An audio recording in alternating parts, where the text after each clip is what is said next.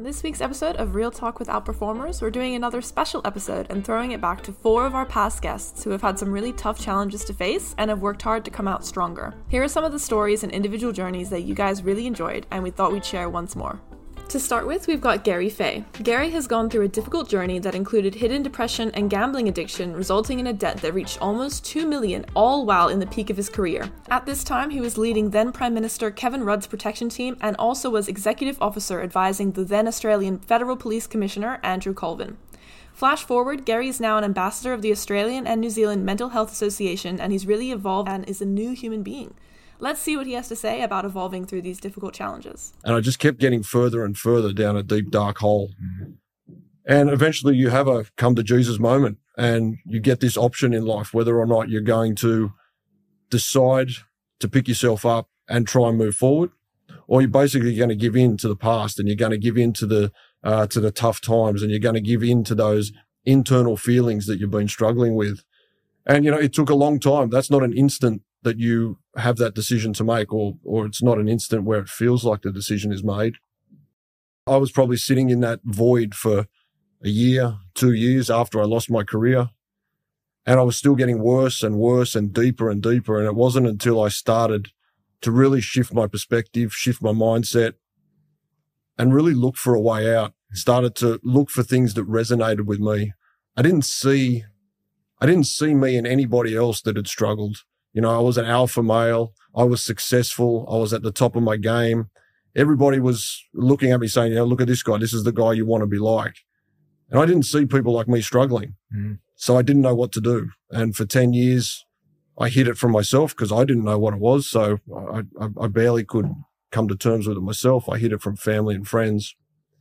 And I realized if I was going to get out of it, I'm going to have to do it myself. Mm. And so I went away. I I learned from, I worked with, and I studied under experts around the world. I knew if I could understand it that I could fix it, mm. that I'm a problem solver by trade. And if I could understand it, I could fix it. So I looked into neuroscience. I looked into habit formation. I looked into psychology. I looked into peak performance. I looked into routines. And basically, on the back of a couple of years of some very hard work, uh, a lot of trial and error, a lot of pain, I eventually found a place that I felt successful. I finally found a purpose. I found my passion for life again. And I actually found some peace from the noise that was going on in my head. And, you know, over the last five years, I've been very fortunate that I've been able to take that and actually transplant it into other people's lives, especially high performers that are struggling, uh, especially people that have reached a great level of success, but maybe don't have that fulfillment, uh, whether it's individually from a business level or even at teams. And that opened up an opportunity to be the an ambassador for the Australian and New Zealand Mental Health Association. I get a chance to speak on mental health, on addiction, on peak performance, uh, and on success. And uh, it, has been a fantastic ride the last five years. Um, you know, I, I, don't say this flippantly, but you know, as I mentioned, I lost two million dollars, my career and my reputation, and it was almost the best thing that ever happened to me. I certainly didn't feel that at the time, and I'm not proud of some of the things that I did and uh, went through. But if I didn't, I also wouldn't be where I am today. And, um, you know, it's, it's a great place where I am today. Yeah, mate, you sound really fulfilled today. One of the things I, I was curious about, you know, we got talking about this the other day a little bit, but, you know, this, this sense of addiction, right? You know, you're addicted to the gambling as you described it, right? But I'm wondering, as you've learned more about yourself, uh, you know, you study psychology and neuroscience side. Was there also, and I'd love to understand the addiction of other things around it that compound and support the whole ecosystem that you were in, right? Like I, you mentioned before the, the alpha male and you mentioned, um, you know, that sense that people looked up to you. Was there a sense of needing to create, keep that facade, that sense of, I'm addicted to that and I'm also addicted to this. Um, how did it play out? Yeah, look, I, it, it took a lot of soul searching. Um, for 10 years, I battled a gambling addiction. I, I, I did what I considered trying to solve the problem I saw in the mirror. And the problem I saw in the mirror was a gambling addiction. Mm. And I was quite successful at solving that problem and would go for six months at a time without gambling. And, um, but every time I would find myself falling deeper and deeper back in a hole mm. after that six month period. And eventually I had to look a little deeper and, and I started to wonder whether it was the depression that was forcing me down or, or taking me down the gambling path. Mm. So gambling became my escape. Mm. And in reality, what I was addicted to was the escape. Mm. But eventually, I had to even look further than depression. It wasn't an escape from the depression. It was actually an escape from my ego. Mm. And I talk about this not being a beat your chest, I'm the best type of ego, but a protectionist type of ego, uh, especially for high performers, especially for alpha personalities. Being vulnerable is very difficult. Mm. And so, uh, you know, as, as I said, I classed myself as a problem solver. But if I had a problem and I couldn't solve it, that went against everything that I knew about my own identity. Mm. And so you're right. The addiction becomes to being that person, uh, being the problem solver, being the alpha, being someone that's not vulnerable. Uh, the addiction becomes in protecting that version of the ego. Mm. And ultimately you use, I, I ended up using and other people use distractions to escape from confronting the thing that I needed to confront, which was that vulnerability. And people will escape into, you know, I escaped to gambling, but people will do it to drinking. They'll do it to, to drugs, some people to laziness. Mm. We've also got people that do, you know, destination addiction. You know, I'll be happy when, I'll be happy when I have a holiday. I'll be happy when I get the promotion. I'll be happy when I get that relationship. Yeah.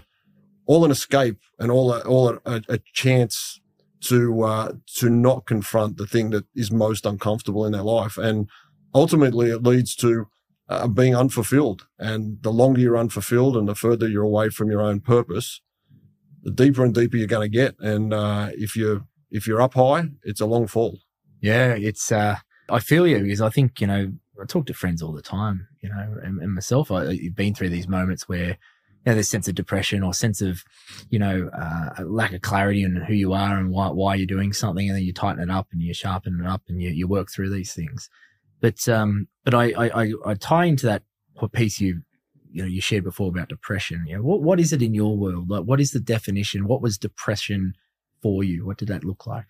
Look, the, the best analogy that I can come up with is imagine hugging your children, the people that you are supposed to love the most, and not want to be anywhere near that hug. Yeah, well, that you want to be nowhere near the people that you're supposed to love the most. Mm. That is an indelible mark on my brain. I, I vividly remember having that thought. Mm. And it was closer to the end of that 10 year period that I started to recognize that something deeper was wrong. Um, I didn't know what it was and I certainly didn't know what to do about it. Mm. But in one of those moments, I, I knew something was wrong. That's pretty confronting. I, I don't know. It's, it's horrendous. I, I don't know how else to describe the feeling. And every time uh, you know, every time I even share that, that piece, it, it gets to me. It's going, um, and you know, it, it, doesn't matter whether it, you know, for me at the time, it was, um, it, it was, it was children in my life.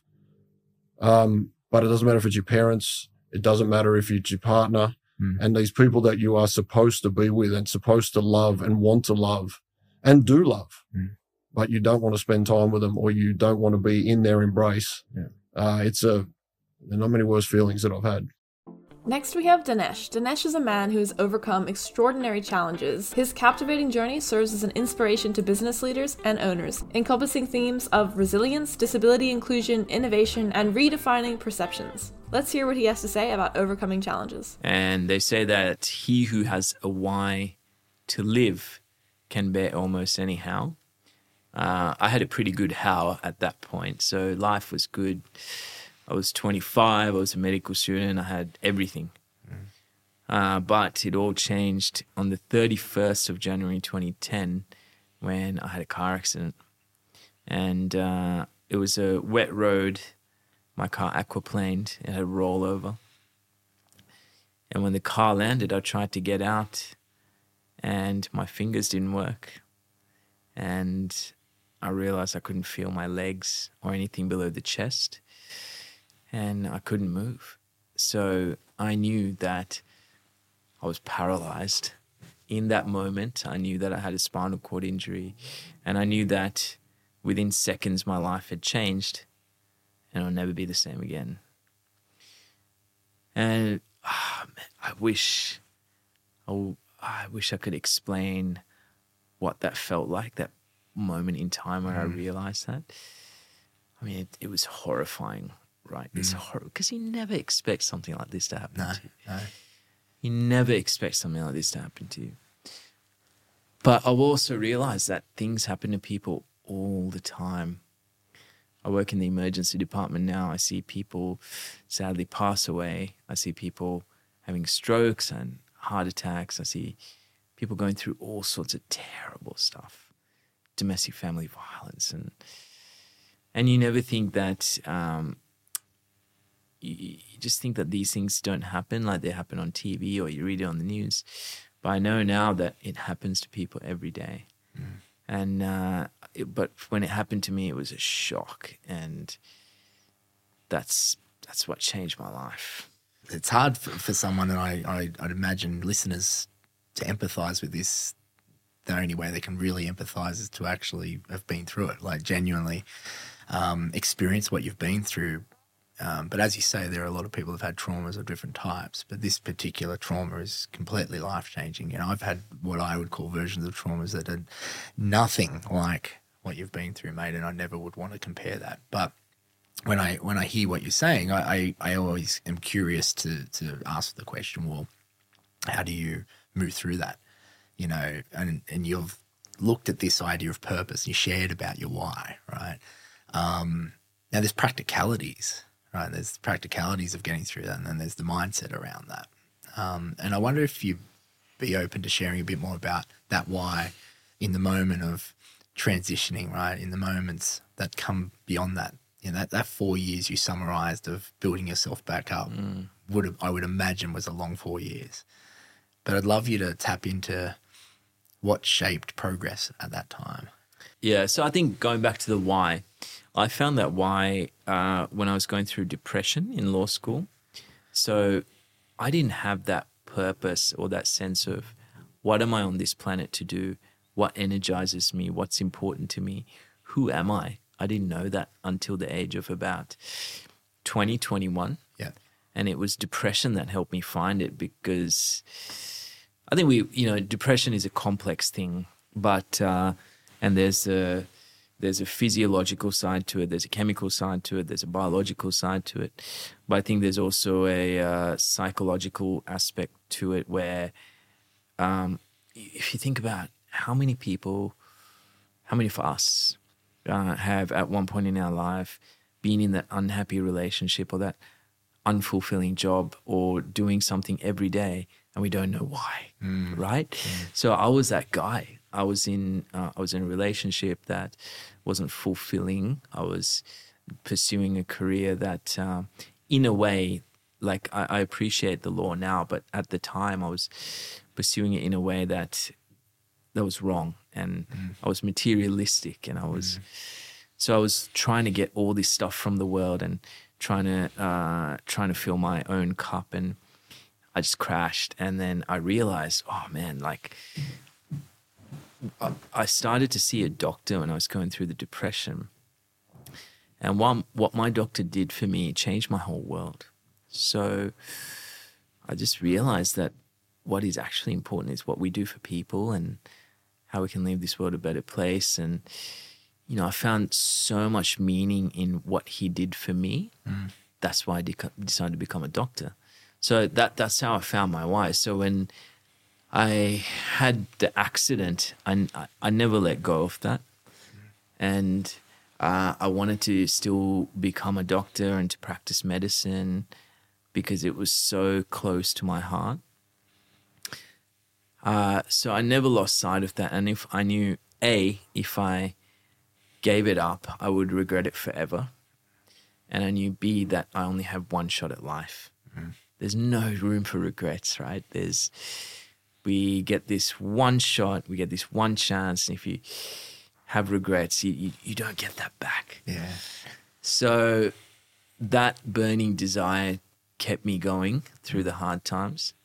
Um, and also, uh, there was this poem that uh, an ex girlfriend of mine hung up by uh, by my curtain, by my bedside, um, and that poem was Invictus.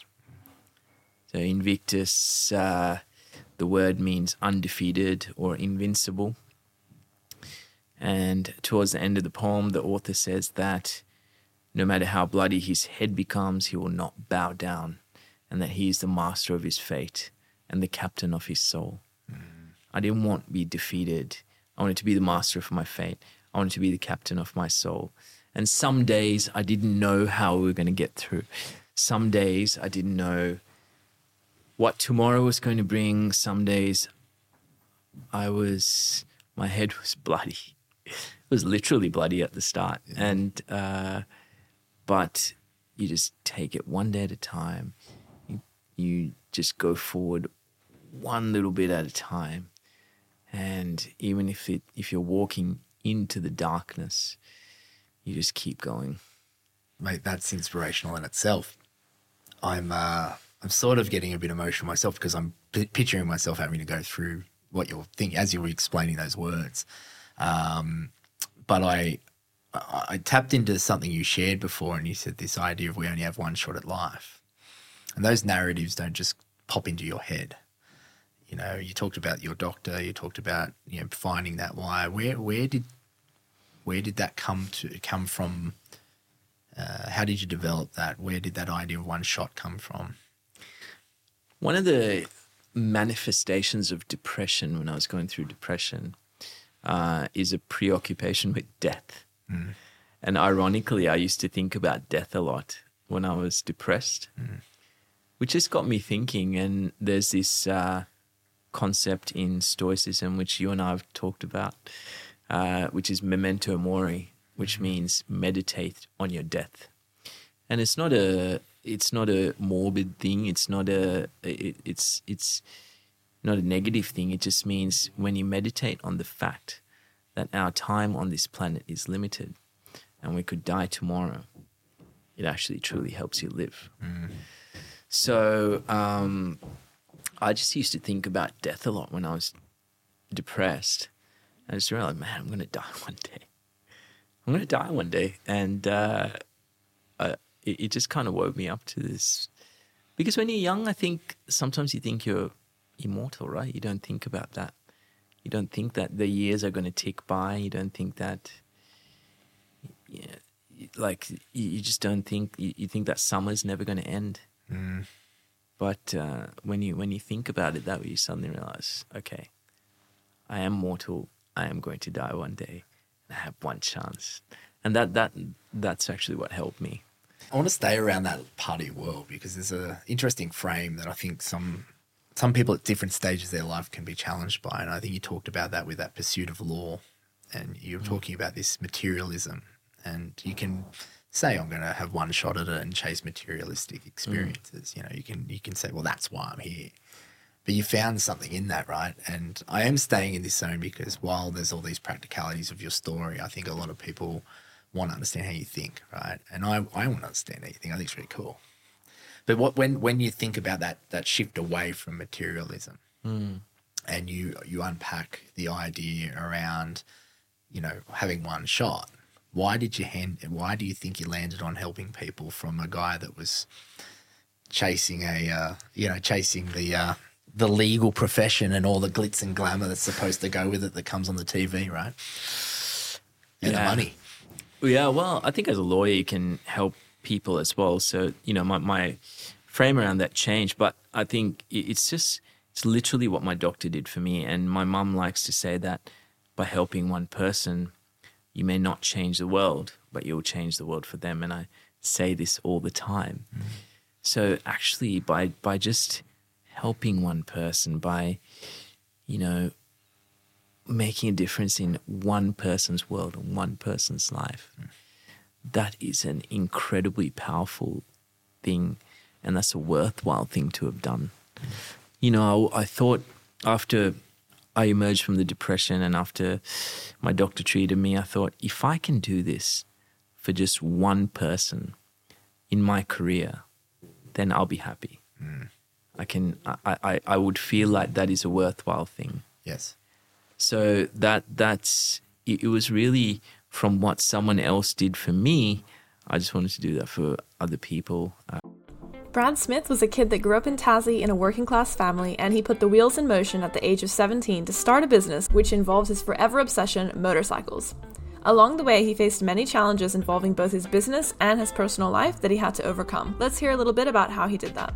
2016, I decided that uh, there's a huge opportunity for us to take the motorcycle dealership. I don't believe consumers care about the dealership anymore. You go to pick up a vehicle from a dealership just because that's the point you pick it up. You do all your research online. I don't think there's anything about the dealership. So I thought if we're going to really like reinvent and build a community around the motorcycle, we've got to actually build a community space. So I thought, let's take the motorcycle dealerships, um, let's put like micro brewers in there, barbers, coffee roasters. Let's put a chaplain on so there's like a purpose and meaning behind, especially men. 97% of our customers are under 50 year old males. Let's do something that matters with these guys. And I thought if that's going to happen, I need to develop the sites. So we purchased our our um, warehouse, our um, showrooms, um, and went to develop them. You know, Frankston was seventy seven apartments, fourteen stories high. Um, that's a huge risk. Yeah, yeah, um, did the same. Was plan was to do the same in Hobart and and Brisbane and across the country. So. And how's that risk pay off? I mean, there's plenty of capital outlaid there. Oh man, are, are we going to start with failures? well, you know, I did say the ones to lean, you've leaned into, you've gone the other way. It's, uh, no, it's perhaps there's a lesson here for for young players, but yeah, it is. It yeah. was incredibly difficult. I, I, had things going against me anyway, media coming against me, legal stuff coming against me. My business in 2016 went from making great money to losing money. It was, it was just one of those moments where I took a risk, but my back was against the wall. I was already, this vision kind of took place and started when things had already started to move against me. And I thought, a, a kind of mantra that I've lived by and my parents drummed into me was that vision overcomes challenge. Like if you've got a challenge, you better go get a bigger vision.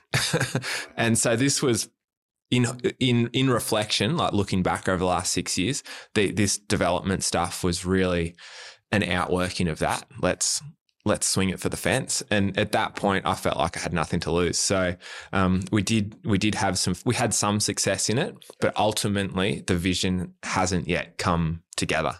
So at this point, you'd have to say the harsh reality is it failed. Yeah. So, but the thought pattern behind it and where it pushed us to in that time, man, incredible. Um, it sent the business the other way. It sent us into e-commerce. Uh, the big part for us is that motorcycle, the, the motorcycle industry is incredibly regulated by the Department of Infrastructure. So you have to audit your motorcycles. They have to approve your motorcycles. You know, you can't just make it up. There's a very strict process for importing a motorcycle and manufacturing a motorcycle. Um, and you know that's that's a difficult process too and there's often recalls so if you look at any manufacturer they all have recalls um, but i had two things happen at the same time i had a competitor make an allegation against me that we were rebirthing one shipment of motorcycles so we've sold probably 10,000 bikes. One shipment's 82. The allegation was that there was a rebirthing, which means change the VIN numbers, the serial numbers, the ID of the bike, um, which the allegation then gets picked up to say, what's the advantage of that? Which really that's where my argument starts. I sold the same bike for the same price to the same customers and didn't change. And that came out in court. And in, uh, ultimately, we weren't charged of any of the allegation regarding rebirthing. But the media blew that up massively, like incredibly. And even in our court case, took three years to get to court. Um, the judge, in his final remarks, said uh, there was media from police that was ultimately exaggerated and ultimately misleading.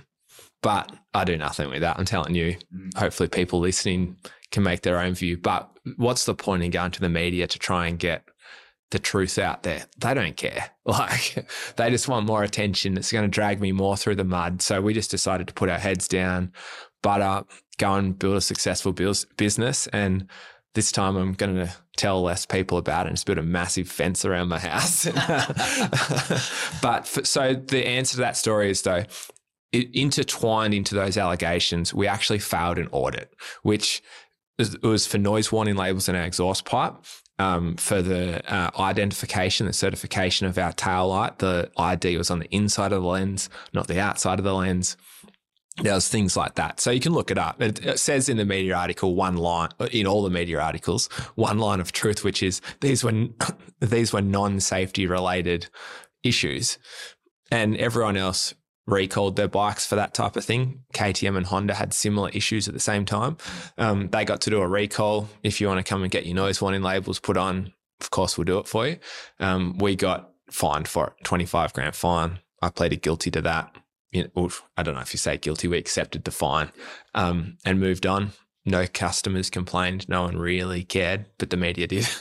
um, and they made it sound like the big issue, the big allegations, because we got fined for this um, audit, this 25 grand fine, they kind of intertwined the story together.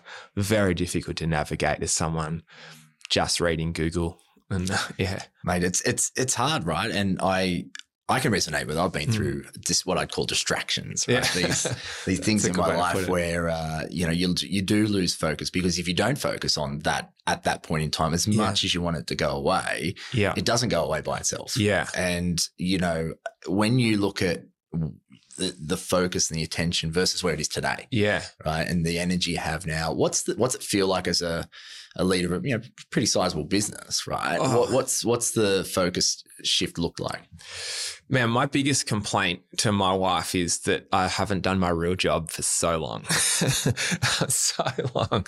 My job is to build incredible motorcycles that add unmatched value to my customer and matter to my customer so much that they buy my bike. Yeah. That's pretty simple. Like that's, and that's so awesome. I love, like, I'm so passionate about that.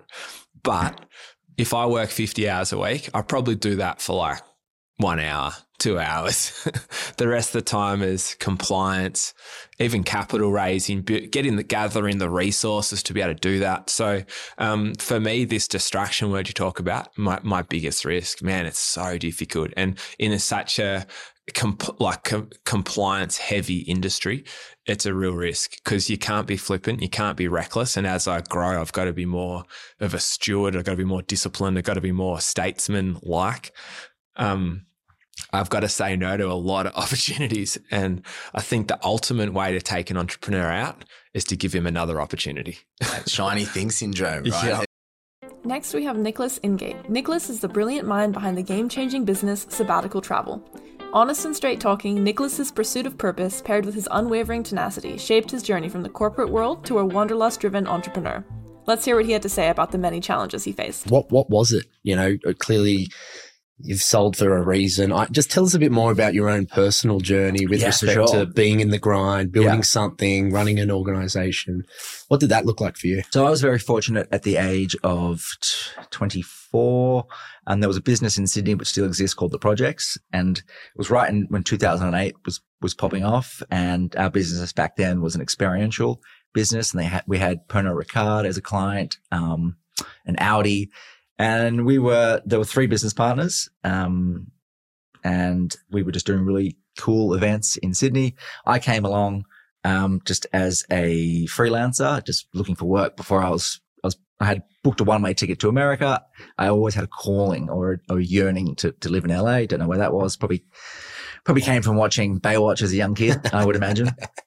so was working in that business for six months and then just got to know the founders really well and basically came to them one day and say, Hey, I'm going to America with or without you, but here's just a one page business plan of sorts. So like, let's go into business and I'll take the projects to America. And they just thought, sure, like whatever. So we, we, we did a deal. We all became even business partners and I just went one way ticket with a, with a credentials document, which just showed you know, all the business we had in Australia. And I just landed in LA and thought it was going to just naive 25 year old thought it would be easy just to call up, um, you know, CMO of Audi, CMO of Pernod Ricard, all these different businesses that we already had case studies for. Not only did they not care about us doing the Audi launch in Australia. They didn't even know where Australia was. So it was a real like slap in the face going, Oh shit, we got to start from scratch. But I love that. Yeah. Like it was, it was just amazing. So it was a, you know, so the project still exists and it was a, we are a, um, start off as an experiential business, but then a, a full blown brand consultancy with offices in Sydney, LA, New York and London and worked with Samsung and Apple and Porsche and Audi and Dom Perignon and Louis Vuitton. And we were producing fashion shows. We were doing brand strategy. We were doing content shows. Um, and just opened my eyes to this whole world of of branding and consumerism and all that kind of good stuff. But after 10 years, I just, you know, went, once you've gone to Art Basel five times and you've done New York Fashion Week and you've pitched Vanity Fair and you've won the business to do the Oscars after party and you're working with these celebrities and you're have million dollar budgets to all these different things. I just got to a point where like I just knew I was out of alignment and I just kind of just knew that the, the world didn't need another super premium vodka brought to you by P. Diddy. So I was just like, I'm out and sold my half of the business to my business partners. And this journey of, um, of sabbatical kind of started then yeah, at the wow. end of 2019. Wow. So you just didn't feel right at some point.